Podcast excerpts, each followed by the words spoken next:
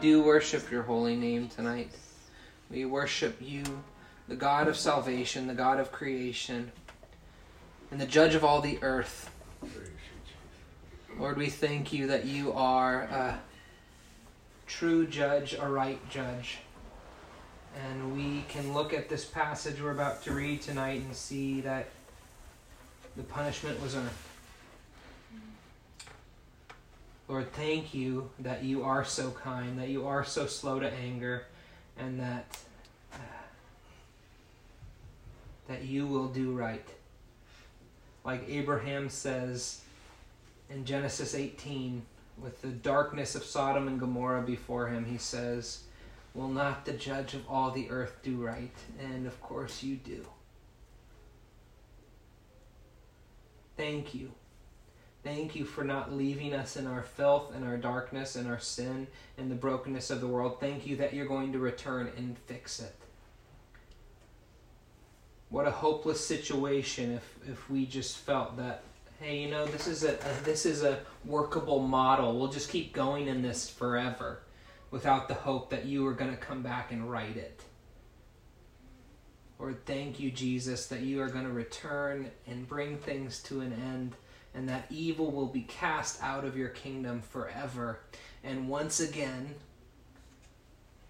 it will be like Eden. We'll get back to the place where you are there, where you are dwelling completely, fully uh, with us that the fullness of the life giving God will be present with us. We await that day with eagerness, Lord. In Jesus' name we pray, amen. Amen. Thank you, Aaron. Really appreciate that. Well, tonight, uh, Genesis 3. What? Uh, tonight, Genesis 3. So here we go. Um, as we've talked about each week, we you know this this title I've come up with the series "A Land, a Seed, and a Blessing" is because these three things are what are definitive for what God wants to offer humanity, what He has to talk to us about, what He has to provide for us, what He's working on, what He's doing in Genesis especially. And, and, of course, that plays out throughout the rest of the Bible, but in this book specifically, this is so integral, so key to what's going on. So here we go. I, I named this sermon The Presence Lost. You know, there, Milton has his, his famous novel. It's called Paradise Lost. It's about it's a it's a story, a, fiction story about this event, about leaving Eden. And here it is. Um, I, I named it the presence lost because God is dwelling with people. It's, it's exactly what God intended for humanity. He'd walk among them and, and they're cast out of his presence. That's the death that's talked about, ultimately. Is they're kicked out of being present with life himself. Right? The, the, the, the God of the universe who is life. And that presence is lost. And we'll see what happens that un- unravels everything uh, tonight as we talk about that. But this is where we're going. Remember, we talked about that. For ever since this moment, what God has been trying to restore is Him dwelling fully in the presence of, of His people. Everything God does from this moment on in the Bible, Genesis 3 on, all the way to Revelation 22, is about this. How can His presence dwell with His people? All right, Genesis 3. Let's read it. Now the serpent was more crafty than any beast of the field which the Lord God had made. And he said to the woman, Indeed, has God said, You shall not eat from any tree of the garden? The woman said to the serpent, From the fruit of the trees of the garden we may eat, but from the fruit of the tree which is in the middle of the garden, God has said, You shall not eat from it, or touch it, or you will die. The serpent said to the woman, You surely will not die. For God knows that in the day you eat from it, your eyes will be opened, and you will be like God, knowing good and evil. There's a lot to unpack in this story. And of course, uh, uh, the interesting thing is it opens up the narrative with this serpent who's never appeared on the scene before. He's, he's talked about as a, as a creature, a beast of the field, which we talked about last week. Probably means just a wild animal versus domesticated animal, right? The, the cattle is the term they use for domesticated. So he's a wild animal, he's a serpent, and, and he just shows up. And it's weird because he's never mentioned before this. He's never talked about. He just shows up on the scene and it's kind of treated like normal. Like, okay, here's the serpent. And, and we'll talk in a little bit about the identity of the serpent, which we all kind of know. Um, but it'll, it's, it's interesting when you think about how long it takes for the identity of the serpent to be revealed scripturally but we'll talk about that in a little bit. But this this animal shows up, right? And so it talks to Eve, and it, it has a question for her. It's saying it, the serpent is is is crafty. It's he's shrewd. He's he's actually oddly enough, he's wise. He's cunning. He's got an intellect about him. He's got a smarts about him um, that makes him just. He has the ability to manipulate and deceive, and we're going to see that played out here as we read the rest of the passage. So he's saying, uh, isn't it isn't it that God said you couldn't eat from any of these trees? Is that what he said? Uh, it, it, he whatever the case, he clearly knows about God's command to some extent. He knows there's been a command. He knows that something has happened that has been said specifically to Adam and Eve that they're supposed to do or not do, and, and what they should engage in and what they should not engage in. And so she says to him, she replies, she says, No, no, no, we can eat the fruit from any of the trees in the garden. It's just there's this one tree in the middle of the garden, and we can't eat from that one. The Lord told us not to eat from it or touch it, or we will surely die. Now, a lot of people make a big deal out of the fact she adds, or touch it. That's actually not in the original command, right? The Lord says, You shall not eat from the fruit of the tree, for if you do, you will die. But God never says anything about touching the tree or dealing with the tree or handling it or anything.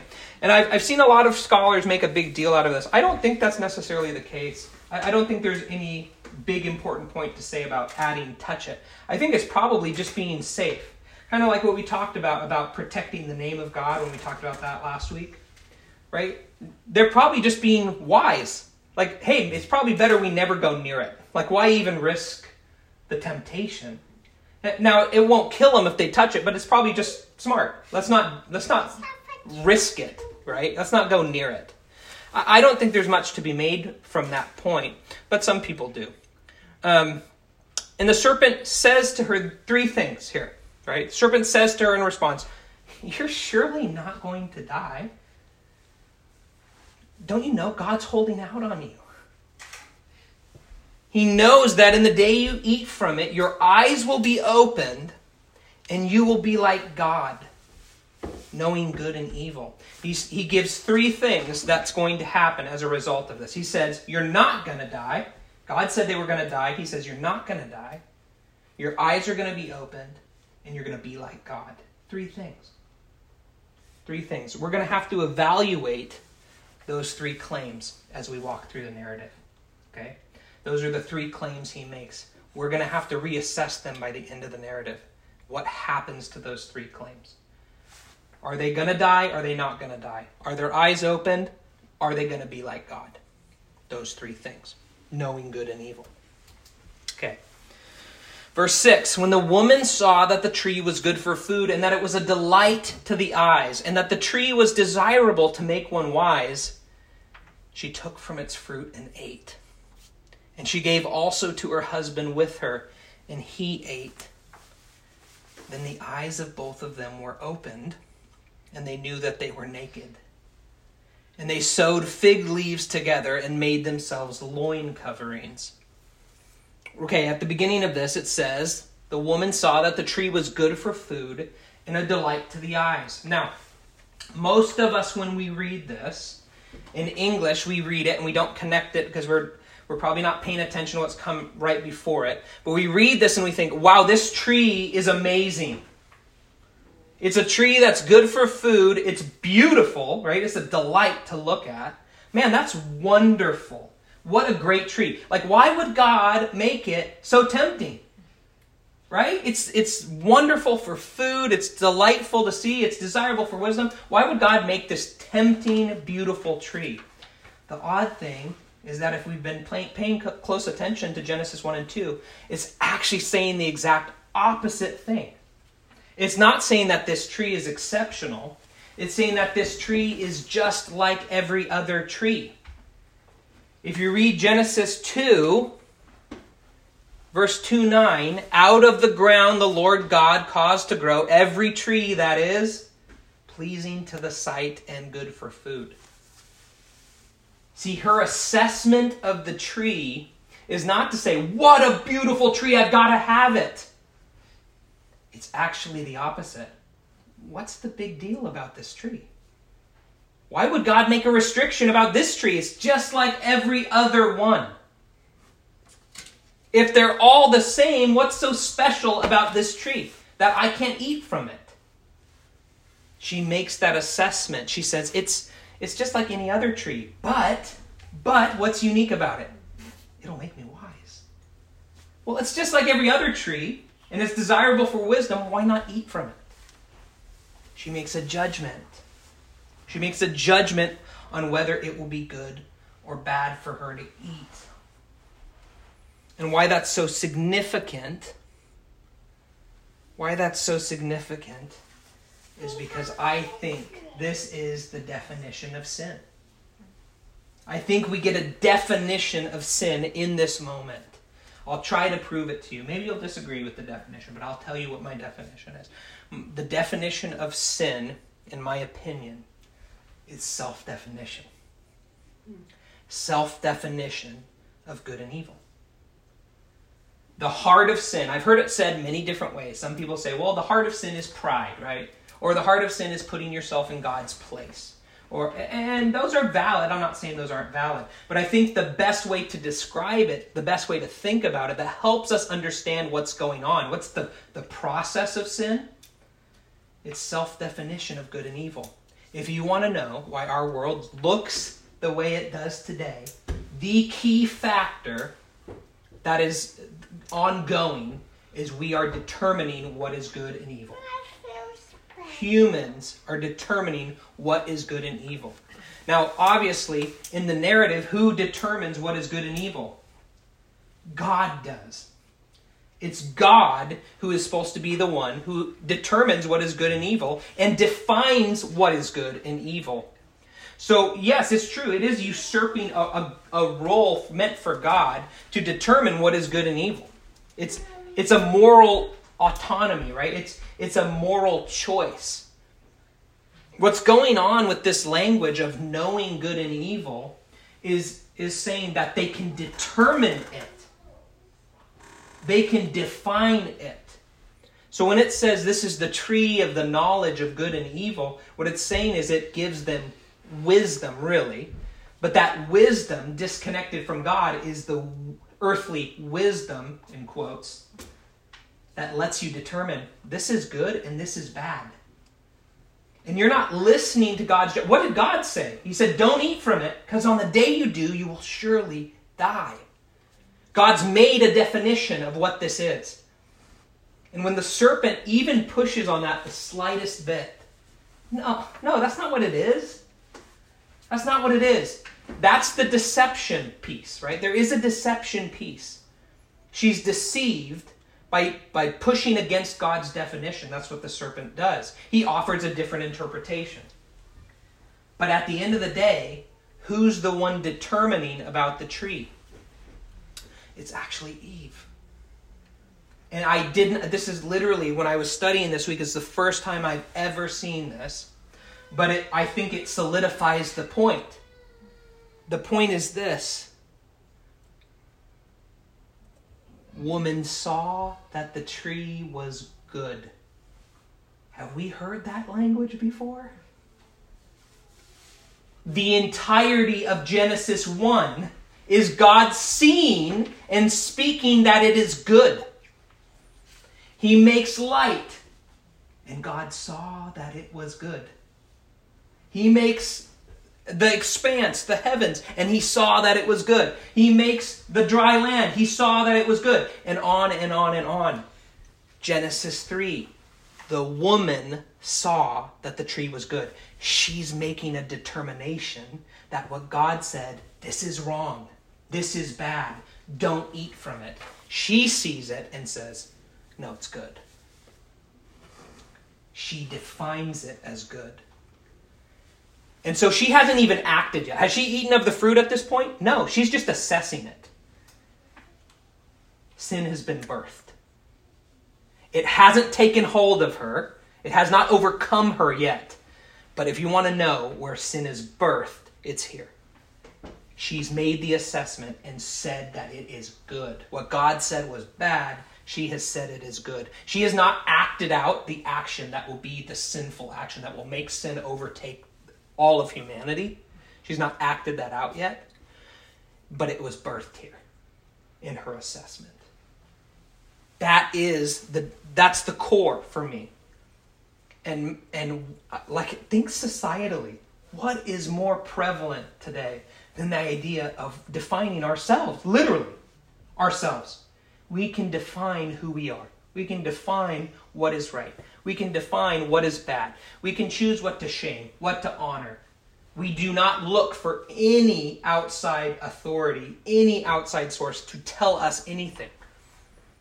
We look to ourselves to determine what is good and evil. That's the heart of sin. It's the heart of sin. Okay? The opposite of sin, of course, just to mention, is, is to trust God. What's the opposite of sin? It's faith. The opposite of sin is faith. It's trusting God's definition of things. It's when God says a word and He says, This is what it is, and this is what that is. It's that trusting that is faith. Saying, I, I, I, you know, maybe I don't even understand what God is saying. Maybe it doesn't even make sense to me. But I trust His definition more than I trust my own. That's faith at its core. So go on. This language, the eyes of both of them were opened. Who said their eyes were going to be opened? The snake. He's, he's got one. He's got one so far. Their eyes are opened.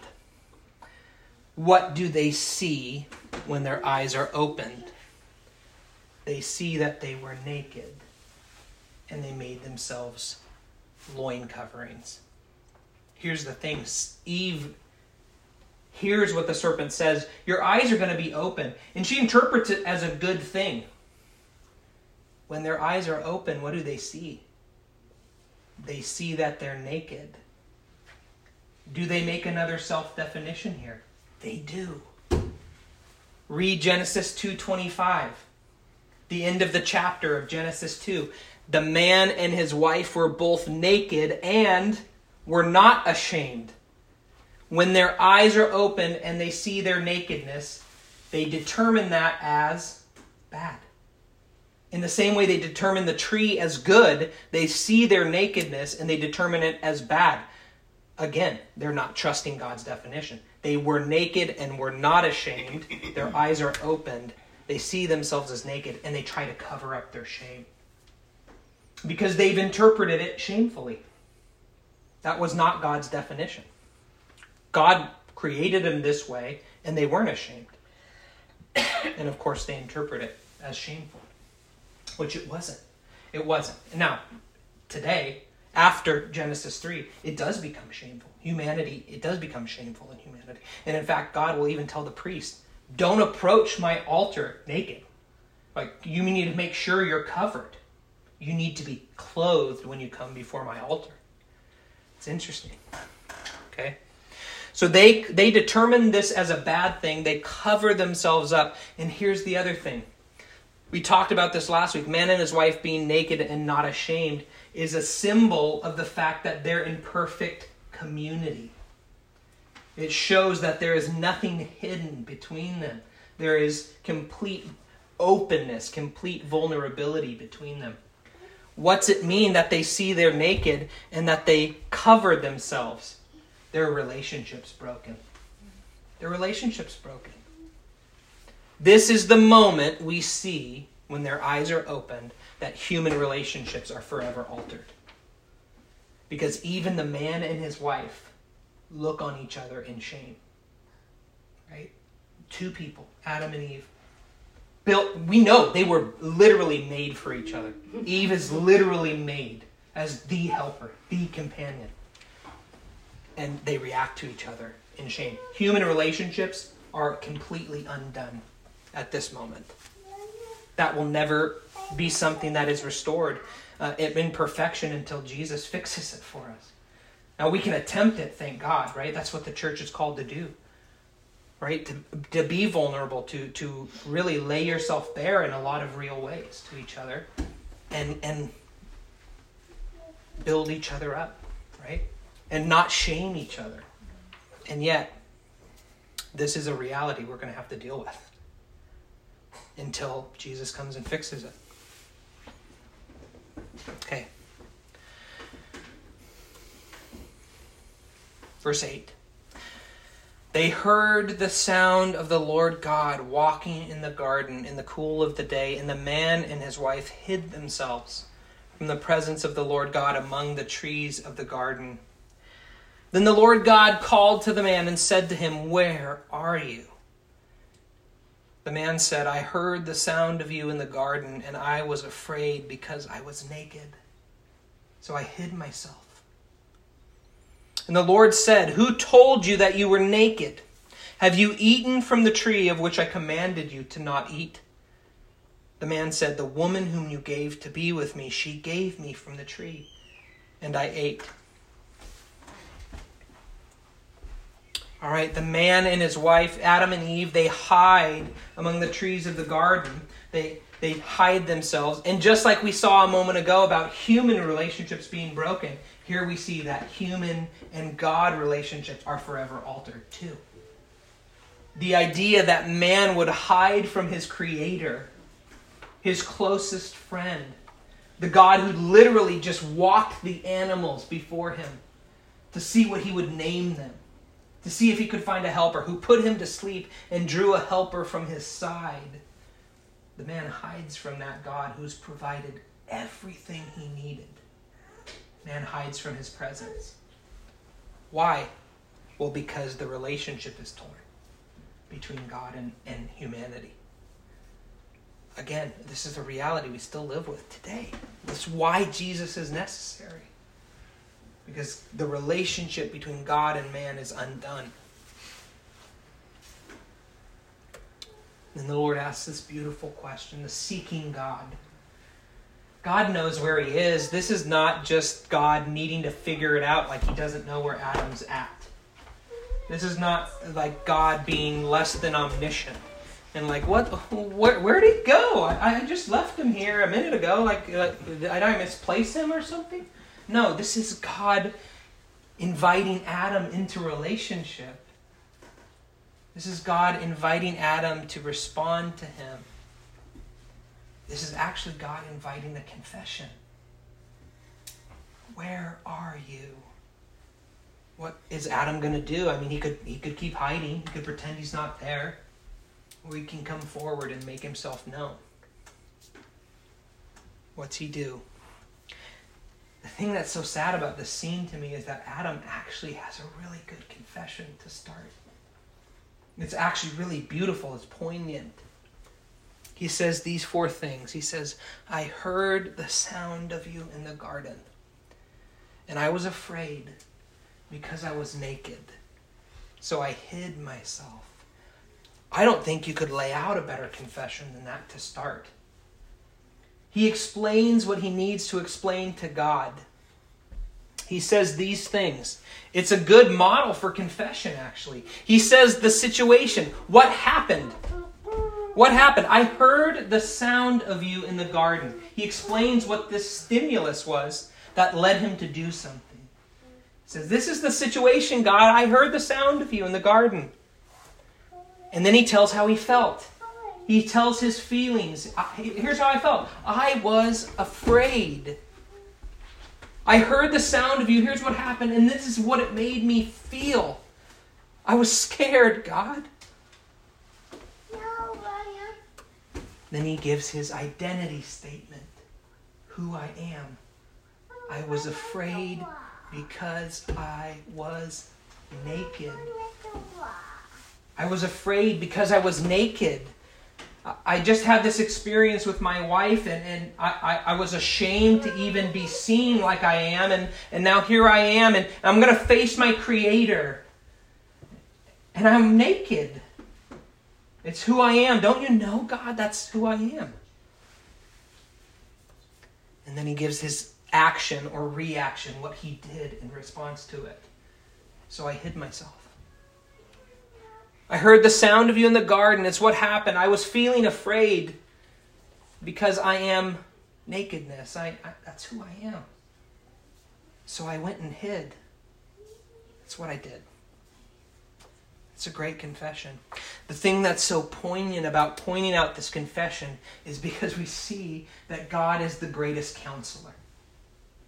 God's a great counselor because what does he do in response to this confession? He doesn't look at Adam and go like, "Oh, that situation you've totally misinterpreted the situation of what happened." He doesn't go, "Well, I'm sorry you were feeling afraid, Adam. That's really sad." It's sad that you were feeling afraid.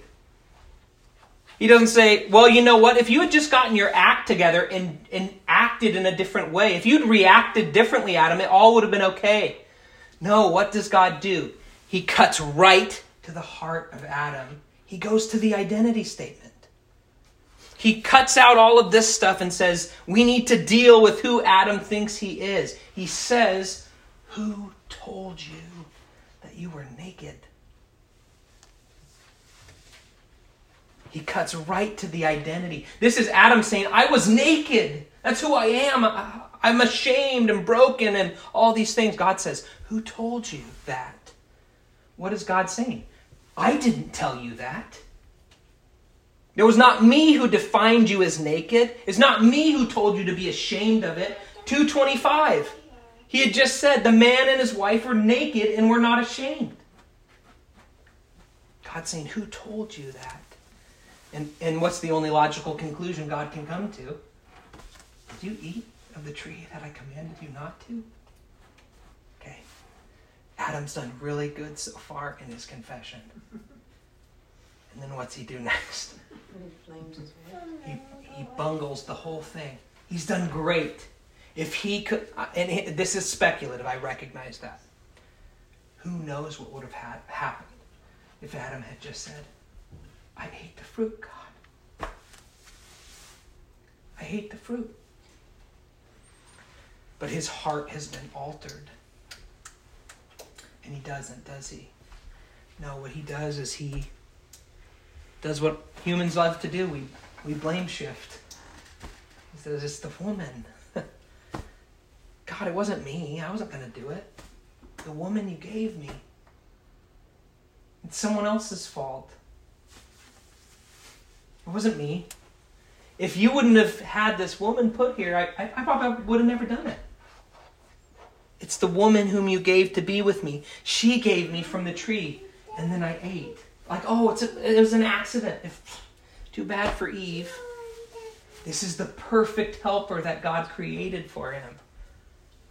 Obviously, it's tragic she led him astray, of course. But ultimately, Adam had a responsibility to choose how he was going to act himself.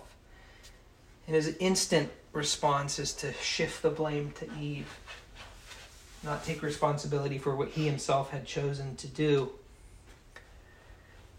So the Lord God turns to Eve, he turns to the woman and says, What is this you have done? And the woman, she does the same thing, doesn't she? It was the serpent. The serpent deceived me and I ate. If you hadn't made snakes, I never would have eaten. If he would not have said anything to me, I wouldn't have been deceived and it would have been okay. There was no willingness on my part, it's his fault. The exact same thing. The exact same thing that Adam has just done. And here's the irony of the situation that has just transpired. If we have been paying attention while we read Genesis 1 and 2, this is a complete inversion of the order of authority that has been laid out in Genesis 1 and 2.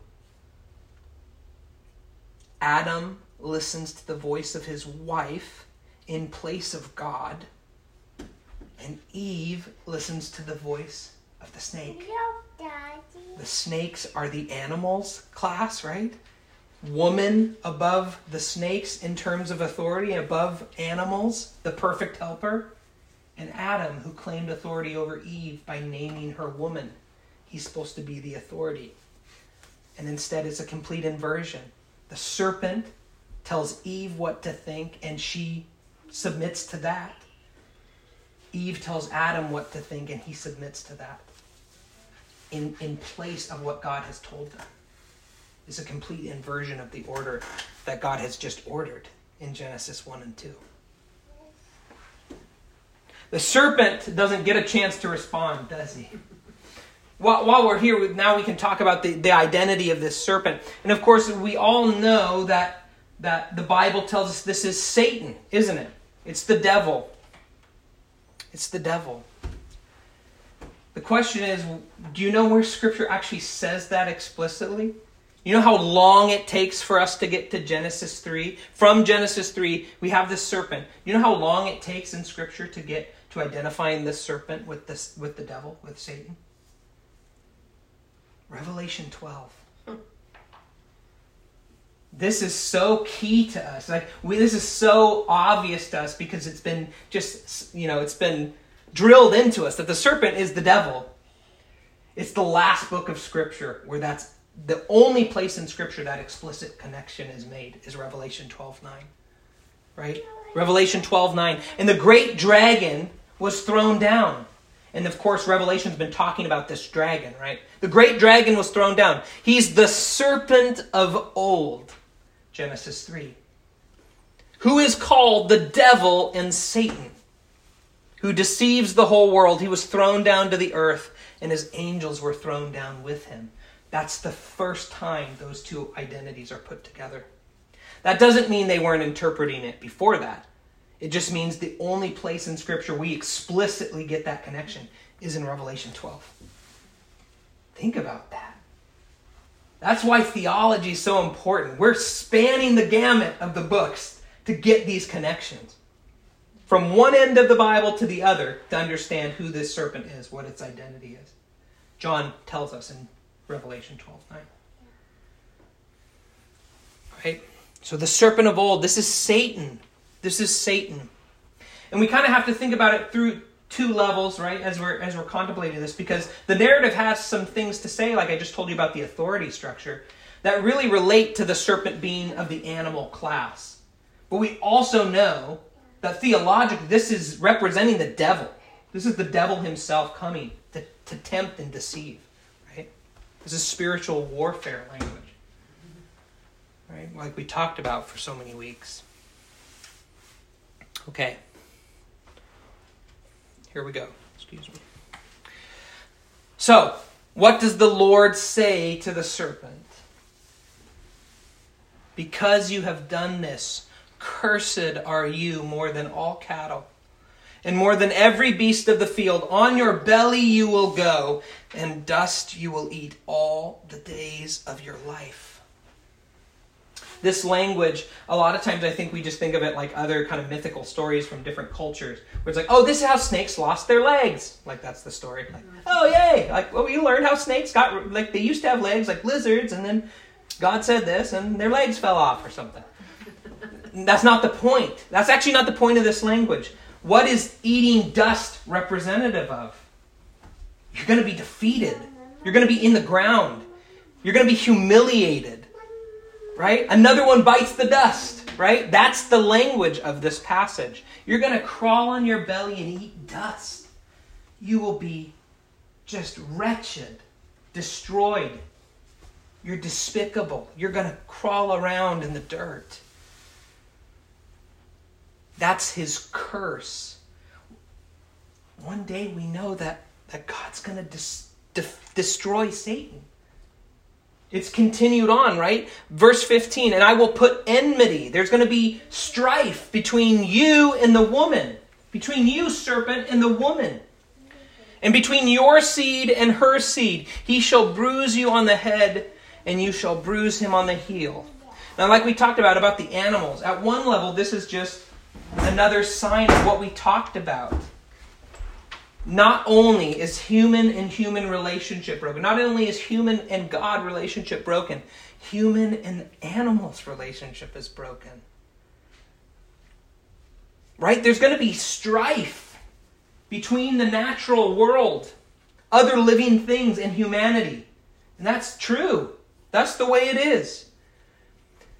If you ever wonder in the like Isaiah visions of what what the, the new heavens and new earth will be like, what language do they love to use? The wolf will lie down with the lamb. Right? The, the child will put his hand in the snake's nest and will come out unharmed. Why does it use that language? Because animal and human relationships are broken. And the idea of perfection, of having life be ordered right again, is that we'd be in tune with the natural world again. No longer would we fight with each other, would we destroy each other, would we hate each other. We'd be in harmony. In the biblical word is shalom, right? There would be peace. From one end of the earth to the other, there'd be peace. Even between man and the animals. Okay, so that's at one level. If we think about the serpent as that animal piece that, that, that's meant to represent in the story. But at another level, right, at the level of this as Satan, as the enemy, like the greatest enemy mankind could have, there's another point going on here, and I'm sure you've heard this before. This verse, Genesis 3:15, is called the proto-evangelium, the first gospel.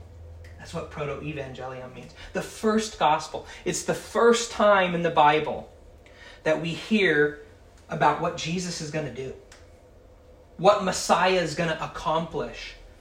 And what it's saying here is this eventually, the snake and the woman are going to come to, uh, that, that fight will come to a head.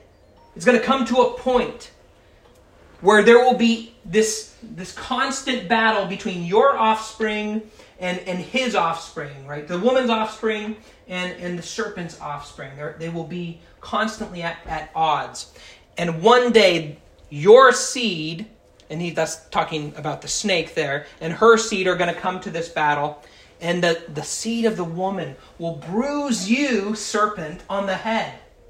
And you, serpent, shall bruise him on the heel. That's cross language. It's saying that the serpent and the man, oops, the serpent and the man, this child, this offspring of the woman, they're going to, def- right now, as, as opaque as this is, they're going to defeat each other. They're going to defeat each other, right? The, the man's going to crush your head, serpent. But but he's gonna the serpent it's gonna bite you on the heel and of course this is what's the most notorious thing about snakes? They're poisonous. Biting you on the heel is not just like ow! Oh that hurt. That's not the point. It's an asp. It's a viper. It's gonna it's an adder. It's gonna kill you. The point is they're both gonna die. That's language of jesus isn't it and at this point, we don't have the rest of the Bible filling out our images, right? We don't have the rest of Scripture helping us understand. But even here, Jesus' death is being alluded to. This early. Snake, you're going to get crushed.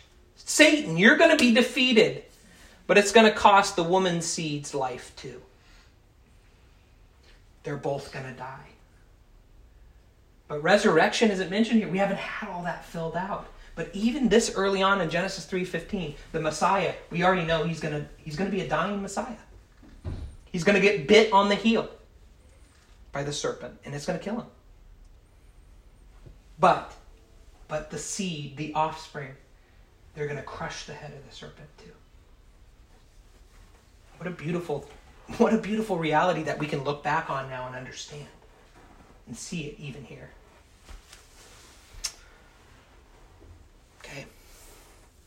Then he turns to the woman and he said to her,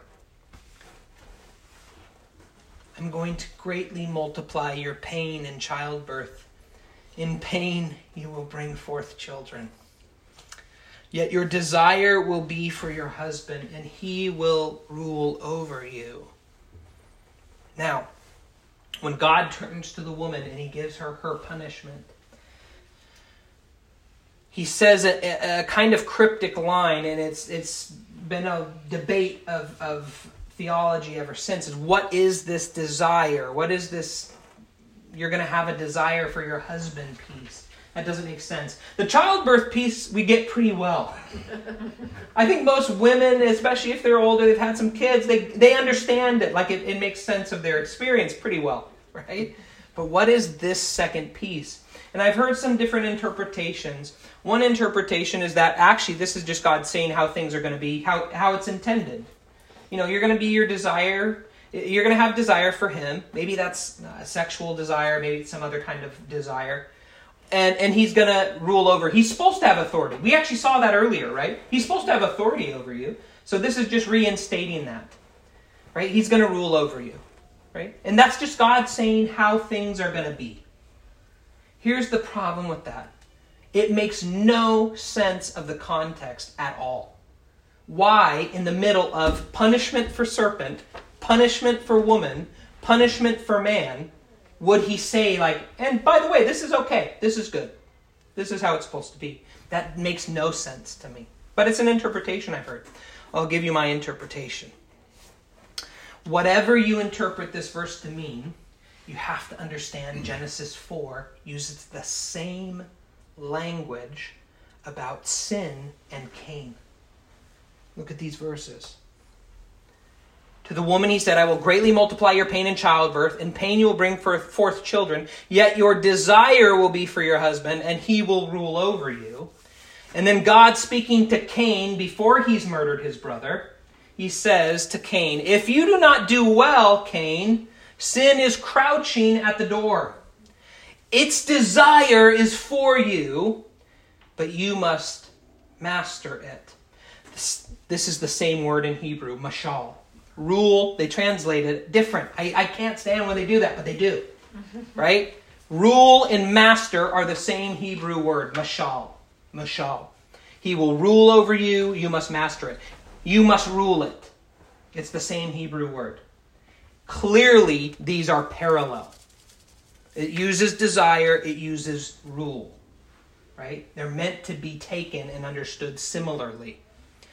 Here's my interpretation. I think what this is speaking of here in Genesis 3:16 is this. There will be a desire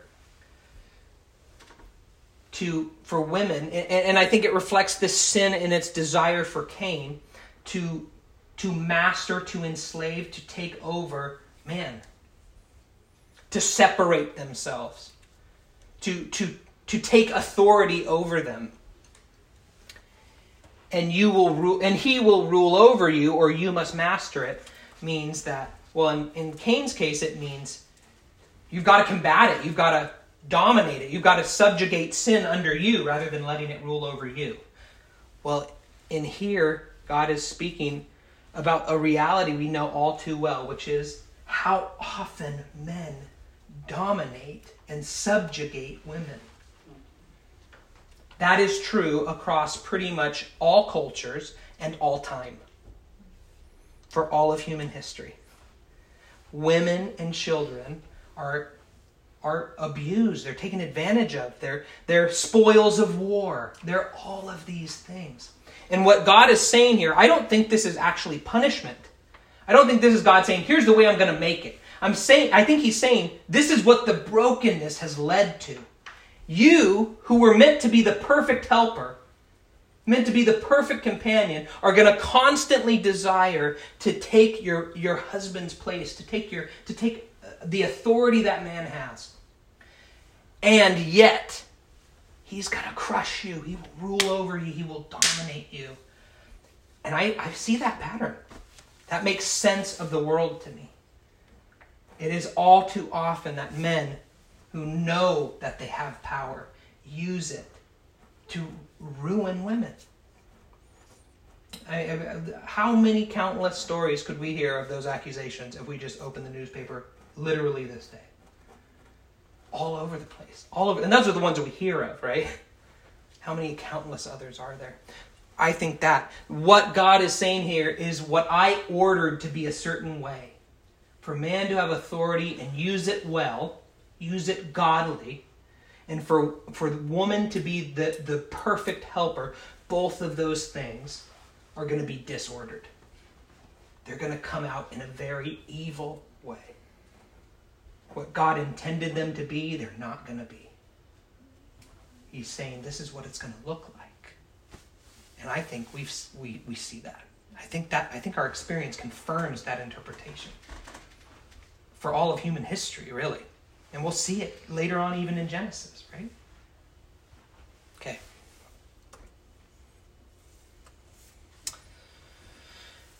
Then to Adam, he said, Now God turns to Adam. Because you have listened to the voice of your wife. And that just doesn't mean generally. It's not like, man, don't never listen to the voice of your wife. Hey, God says so. Genesis 3, 317. No, that's not the point.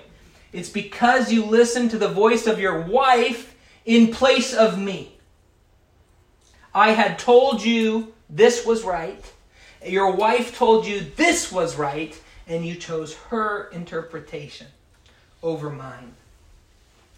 Because you have listened to the voice of your wife and have eaten from the tree about which I commanded you, you shall not eat from it. Cursed is the ground because of you. In toil you will eat of it all the days of your life.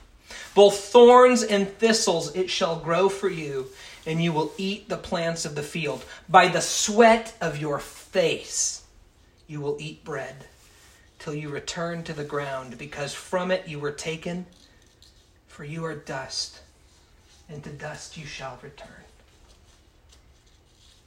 What a heartbreaking passage.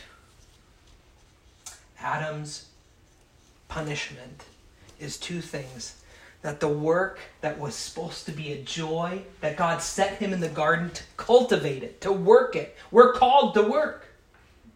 But the work that was supposed to be a joy and a pleasure to us is going to be a burden. It's going to be tiresome. It's going to be a toil. And death itself is unleashed.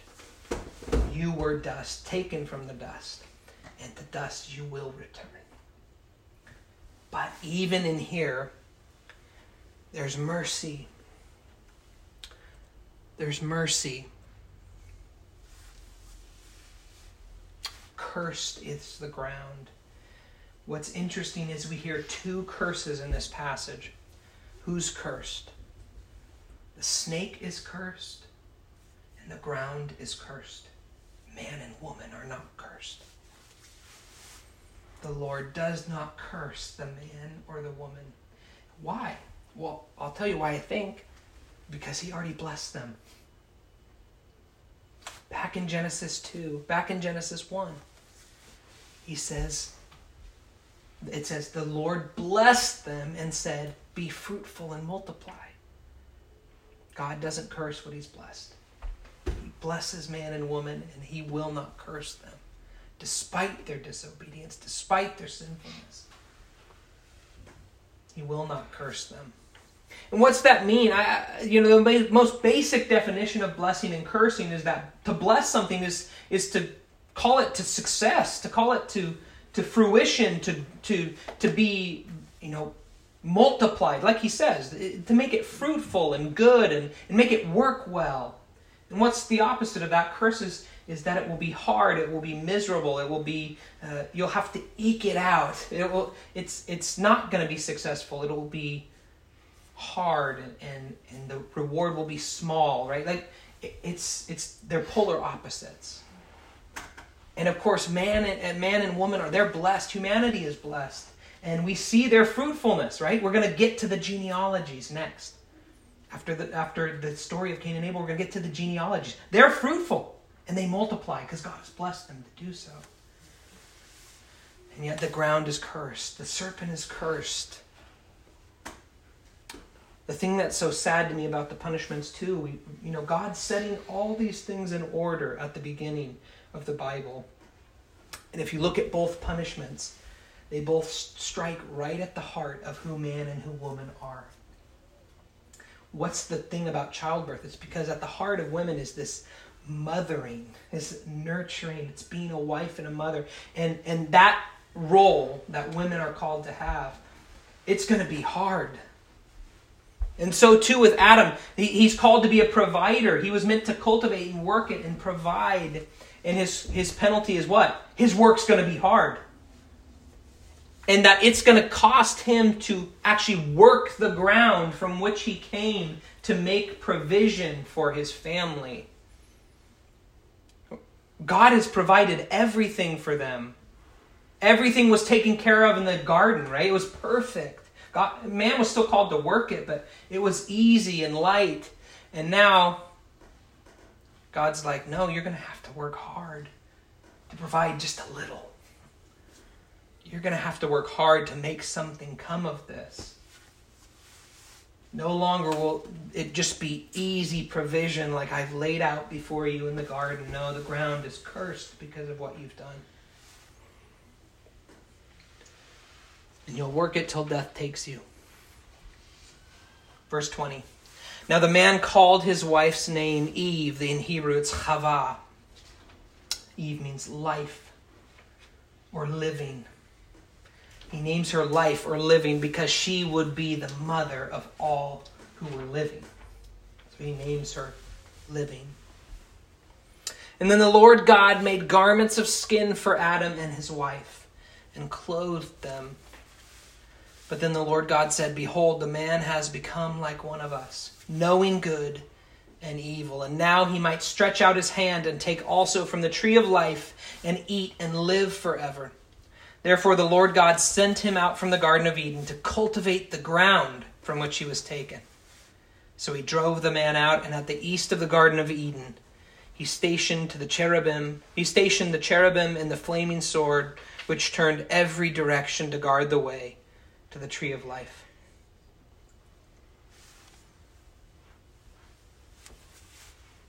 We'll start here. I'm going to do this out of order because I want to draw some points together. Here, behold, the man has become like one of us. Oh, we got to assess that language again. Who said they were going to become like one of them? The serpent did. Mm-hmm. God knows you're going to become like one of them. You're going to become like him. Now God admits it. They've become like one of us. How did they become like one of us? And, and if, we talked about the us a few weeks ago, right? This idea of God and, and the heavenly court, right? The gods of the Old Testament, the angels, these, these spiritual beings. Right? He's become like one of us. What does he mean that he's become one, like one of us? They have moral autonomy. That they're going to start making determinations of their own of what is good and what is evil and to prevent them from taking from the tree of life and being stuck in this decrepit condition forever, the Lord's going to prevent that.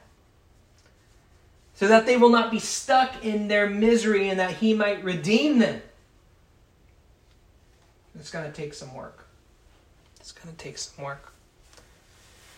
Okay, so now that we've seen this, we have to assess what the serpent said. He said that you're not going to die he said you're going to have your eyes opened and you're going to become like God. Okay? Their eyes were opened. They became like God, at least in this sense of moral autonomy. And they didn't die. At least by our definition of physical death, did they?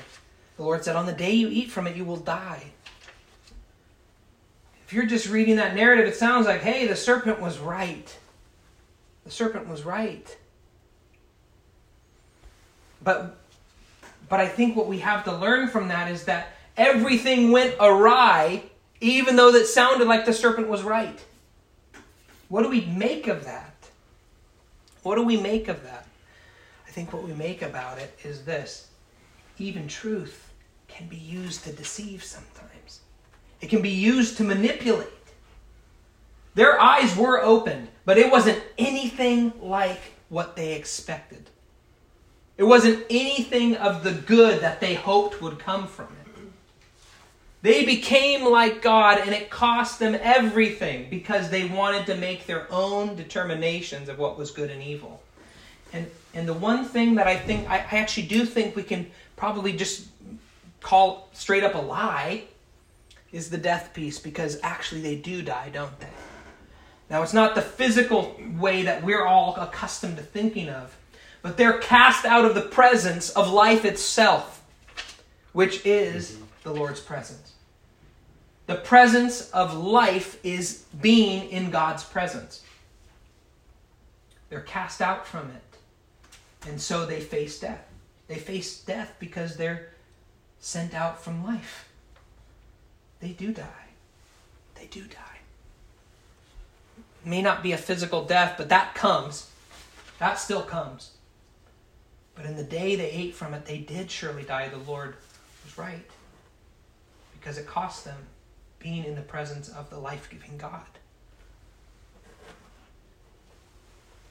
But I think we have to reckon with the fact that the serpent uses some true things to manipulate, to deceive. That's true. You can use truth wrongly. You can use truth wrongly. We have to be make we have to make sure we have to be careful about using the truth in the right way in, in a God honoring way. In a way that brings glory to him, that doesn't deceive others. Last thing I want to talk to you about is a, a, confirmation of what we talked about last week. There's there's still this temple language. Remember we talked about last week that Eden was the temple. And we know it's the temple because it's where God's presence was. Just like the temple, just like the tabernacle. And we followed these moments. There's three more pieces of evidence here at the end of this account that tell us it was it was functionally the temple. And that the Israelites reading this when this was, was written, they would have assumed it was tabernacle language one clothed. This is the word lavash in Hebrew. Lavash is used uh, generally to mean put on clothes. But what's interesting is in the Pentateuch, it's almost exclusively used to talk about Moses putting clothes on Aaron and the priests. Remember, we talked about cultivate, work, and keep it. That was priestly language. This word that talks about God clothing them, it's saying he's putting on their priestly garments. He's putting on their tunics.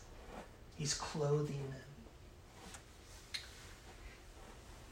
The thing that's interesting is we, we look at this as a moment of grace, and surely it is.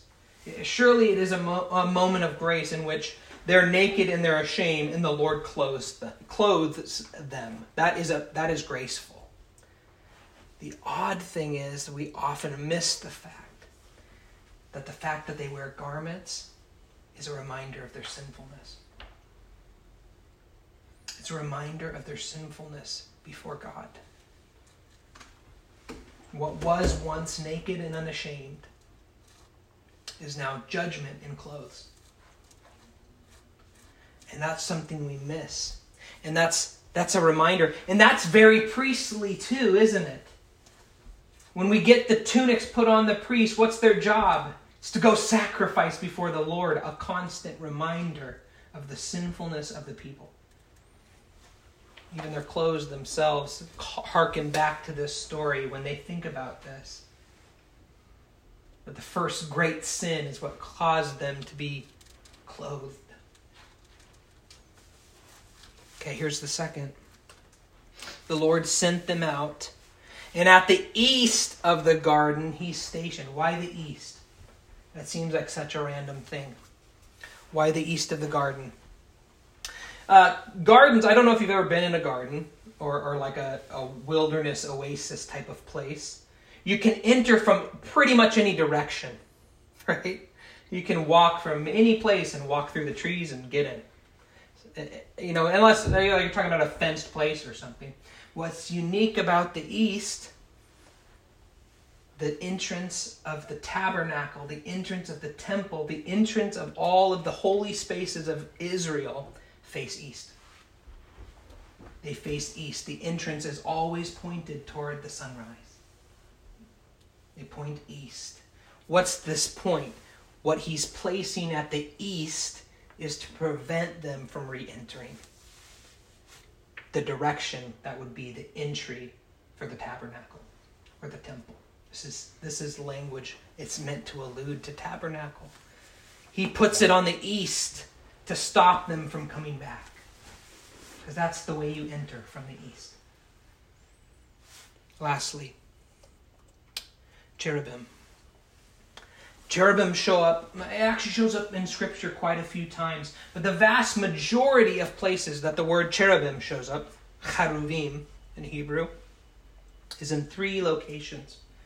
In the second half of Exodus, Exodus kind of 25 and on, in First Kings, near the beginning, and in Ezekiel, the later chapters of Ezekiel. Those are the vast majority of references to the cherubim. What connects those three places in Scripture? Tabernacles being built in the last half of Exodus, the temples being built by Solomon in First Kings, and at Ezekiel, what's happening at the end of Ezekiel? The vision of the third temple. The vision of the third temple. Why? Because the cherubim are always where God's presence is. Where does the cherubim show up in those sections I just mentioned in, in Exodus and, and in First Kings and Ezekiel? Whenever the ark is made, they put cherubim on the ark that cover the mercy seat. And where is the mercy seat supposed to be? It's the place where God's literal presence manifests itself. And the cherubim cover him, they cover his glory from being seen. Right? They are, they are beings that are meant to, to sheep, and, and honestly, probably protect us from the power of his glory. They shield him from view.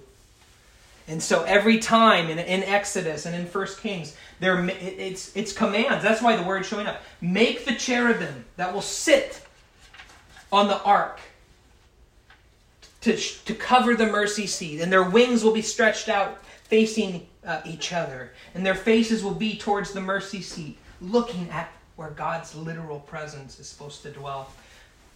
So he puts cherubim in the space where God's dwelling, his, his temple, Eden. The cherubim are there. This is all language about God's presence. The tragedy of this is that they can't re enter. They've lost the presence. What was perfect dwelling with God what was perfect dwelling with God has been lost, seemingly irrevocably. It seems that they have no hope of getting back. And the rest of Scripture unpacks how God can dwell with men. It's why the tabernacle is made. It's why the temple is made. It's why the vision of the third temple happens in Ezekiel. And it's why we're called the temple. Once the Spirit is, is poured out to dwell in us. In some ways, we are living in the Garden of Eden in, in and of ourselves, the presence of God dwelling in us. We're not yet to the fullness of God. We've got a ways to go. But we've started that in ourselves, the rekindling of Eden, right? Leading towards that. But I don't think we can walk away from this chapter and not see. Here's an example from Exodus 25 of the cherubim. I don't think we can walk away from this chapter and not see it as a major tragedy. It is. It's, it's the most tragic chapter in Scripture. When all was seemed lost and all humanity could see was the punishment that was ahead of it. And for many people, I think this is the reality they still live under. All they can see is judgment and punishment and, and meaninglessness before them. No hope, no value, no meaning. The beauty of Jesus is that he opened the veil. It's like walking back into the garden. It's like saying hello to the cherubim on your way in. The veil being torn is us entering into the space where the literal presence of God is, the manifested presence. We know God's everywhere, but He can manifest Himself in a, a unique way, the fullness of who He is in a spot, in a space. We get to walk into that because Jesus tore down the veil. We have to tell people about that. We have to tell them that Genesis 3 is not where their story is. But there's something beyond that. Because we all too often live in Genesis 3.